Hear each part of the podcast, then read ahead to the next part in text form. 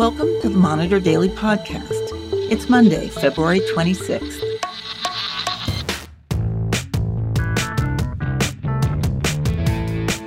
Thanks for joining us. I'm Amelia Newcomb. And I'm Stephen Humphries.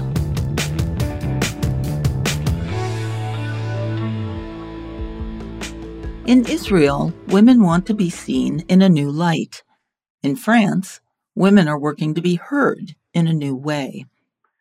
The circumstances are very different, but two stories today share a common theme. Israeli women point to wartime work not only as solo family leaders or advocates, but as combat soldiers, a recent role for them. French women are challenging an adulation of male French film icons that brushes aside sexual abuse allegations piling up around them. However, gradually, these women are shifting perceptions, pressing against limitations, and breaking down roadblocks. They're changing the broader conversation about equality. For our selection of top news briefs from the wire services today, please go to csmonitor.com slash daily. And now, today's Monitor stories. Our first story OpenAI's Sora, still in the testing phase, has set off alarm bells, threatening to widen society's already gaping social trust deficit. How can people know what to believe when they truly can't believe their eyes? In a world where artificial intelligence can conjure up fake photos and now videos, it's hard to know what to believe. The announcement of the AI film creator Sora has set off alarm bells in media circles. Technologists, meanwhile, are trying to mitigate the problem. Several companies are embedding codes that distinguish between AI generated photos and the real thing. Courts have also grappled with how to distinguish fake videos. But the social trust deficit remains daunting. OpenAI has not yet released its video technology for Sora except to outside testers to figure out how to guard against misuse. The technology could prove a boon to artists, film directors, and ad agencies, offering outlets for creativity and speeding up their productions. The challenge lies with those who might use the technology unscrupulously, and with oversight, given the volume of fake videos that might be produced. Photojournalists will also have to adapt, says Brian Palmer, a photographer based in Richmond, Virginia. For more than 30 years, he says, he's been trying to represent people honestly. Recently, he posted a code of ethics on his website which starts I do not and will not use generative artificial intelligence in my photography and journalism. The story was reported by Laurent Belsie for The Monitor. Months after protesters marched in Tel Aviv, dressed as handmaidens, to thwart an attempted judicial overhaul by the far right government, Israeli women are shifting perceptions of gender roles as they serve on the front lines of the war effort. As Israel grapples with war and trauma, women's rights advocates say the conflict may serve as a turning point in society's views of women's roles. Israeli women are fighting in the army, taking care of displaced people, and pushing for justice or freedom for those killed or captured. When soldiers Leah and Alejandra, two friends who are in ongoing operations on the ground in Gaza, volunteered for combat duty, they say they were seeking to prove their strength, test themselves, and break the stereotypes that only men can do combat. On October 7th, Alejandra's home community was among several overrun and attacked by Hamas. Friends and neighbors were killed. They came in and took our friends, our cousins, our mothers, our grandmothers, Leah says. It is very personal. Before the war, Israeli society was debating whether women should serve in combat. Now, the debate is over, the soldiers say. Approval is expressed not only in their peers' respect, but also in being stopped and thanked by strangers on buses, on the street, and in grocery stores. People are starting to understand that we are really strong and can do our job, and they need us, Leah says. The story was reported by Taylor Luck in Jerusalem and Tel Aviv, Israel, for the Monitor.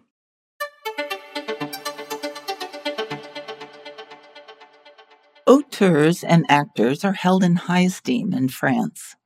That may be in part why the country is still wrestling with sexual abuse scandals involving some of its cinematic leading lights. Gerard Depardieu is one of the iconic actors of French cinema. But Mr. Depardieu has more recently gained notoriety as a sexual predator. More than a dozen women have accused the actor of sexual assault or harassment, and he is accused of raping a woman in 2018. In December, the actor's fall from grace seemed complete after a broadcast of the documentary Depardieu, The Fall of an Ogre, which records the actor making sexist remarks. But two weeks later, despite widespread condemnation, 56 stars of French cinema signed an open letter on his behalf. French President Emmanuel Macron defended the actor on national television, saying Mr. Depardieu had made France proud. With all the progress made by the Me Too movement in allowing victims of sexual violence to be heard, why does it seem that French people are more willing to extend their trust to their cinematic icons instead of those who accuse them? This myth of seduction, which is widespread among France's cultural elite, is without doubt responsible for our refusal to realize that masculine domination is an integral part of social relations, even in the private sphere, says Genevieve Sellier, professor emeritus of film studies at Bordeaux Montaigne University, and a reason why France was so late on Me Too. This story was reported by Colette Davidson in Paris for The Monitor. Founder of the first free public schools in the U.S. was born enslaved and won freedom not only for himself, but also his family, by commandeering a Confederate gunship. Why isn't he as famous as Harriet Tubman? The life and legacy of Robert Smalls are the stuff of a made for TV movie. There's the thrilling seizure of a Confederate ship a literal vessel of freedom for a man born into slavery. His political career after the Civil War, first in the South Carolina State House and then in the halls of Congress in Washington, resulted in a legacy of free public education for all U.S. school children. Legion M is planning a graphic novel of Small's story, with the hope of turning it into a feature film or TV series. The idea to bring his story to a larger audience was a no brainer, explains Rob Edwards, a screenwriter for Disney's Academy Award nominated The Princess and the Frog. The more I researched into his life, the more I realized this man never bowed down from a challenge. The odds were always against him incredibly, and he was like, Who else is going to do this? Mr. Edwards says in a phone interview. That's why you need to tell the story now. We're fighting for the same things that we were fighting for then. The story was reported by Ken Makin in San Diego and Augusta, Georgia, for the Monitor. Things rarely go according to plan. Understanding the art of improvisation, whether on stage or in life, enables us to dance with the surprises, mishaps, and pivots that life often presents. It was the opening night of our middle school production of Half a Sixpence. My buddy John and I were seventh grade stagehands. Lisa was an eighth grade star, and I admire her to this day for a moment that had little to do with the play itself. It had to do with an ironing board. The auditorium filled with families, friends, and faculty. The lights dimmed. John and I rushed on stage with the props. As the scene opens, Lisa's character stands at an ironing board, ironing there was a problem. Guys, Lisa hissed. She had the iron in one hand and was supporting the ironing board with the others. It won't stay up. Guys! We had but seconds. John and I made futile efforts to fix it. The lights were coming up, as were the hairs at the back of my neck. We had to go. We plunged down the steps, abandoning her. So glad it's not me up there, I thought guiltily. Poor Lisa was up there, clutching the ironing board and gamely pushing the iron back and forth. In seconds, she would have to cross the stage to her love interest. What would she do? What could she do? For the rest of this essay by Owen Thomas, go to our website, csmonitor.com, or see today's daily.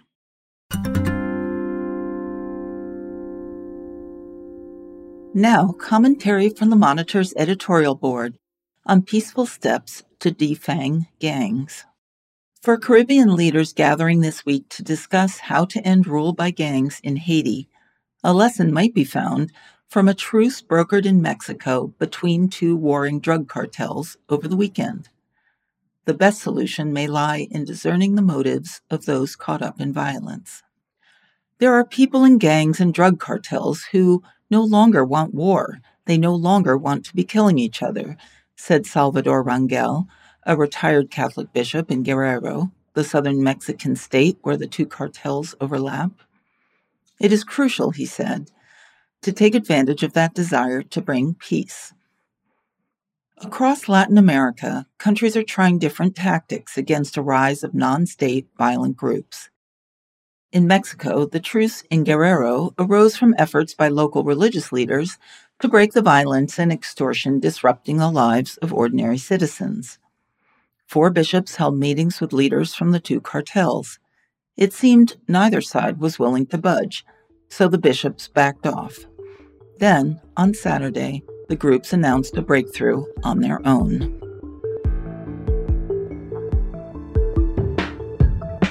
That's a wrap for the news. You can find the full-length versions of these stories in today's issue or at csmonitor.com/daily. For more Monitor audio, including our serial podcasts, go to csmonitor.com/podcasts. And thanks for joining us at the start of your week. We have many engaging stories coming your way, so please keep checking in.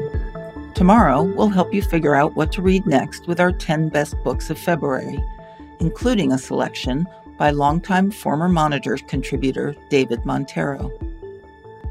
Today's Christian Science Spiritual Perspective contributor shares how, when we're willing to look beyond personal material perspectives and consider things through a spiritual lens, we get a clearer, truer, and healing view. You can find the column in today's issue or at csmonitor.com/daily. Want to learn more about praying or just thinking more spiritually about the world? Sentinel Watch, a weekly podcast from the Christian Science Publishing Society, tackles timely topics of global interest with new episodes every Monday. Listen at sentinel.christianscience.com slash sentinelwatch or wherever you listen to your podcasts. We want to give a quick thanks to our staff, including today's audio production team, Jeff Turton and Caitlin Babcock.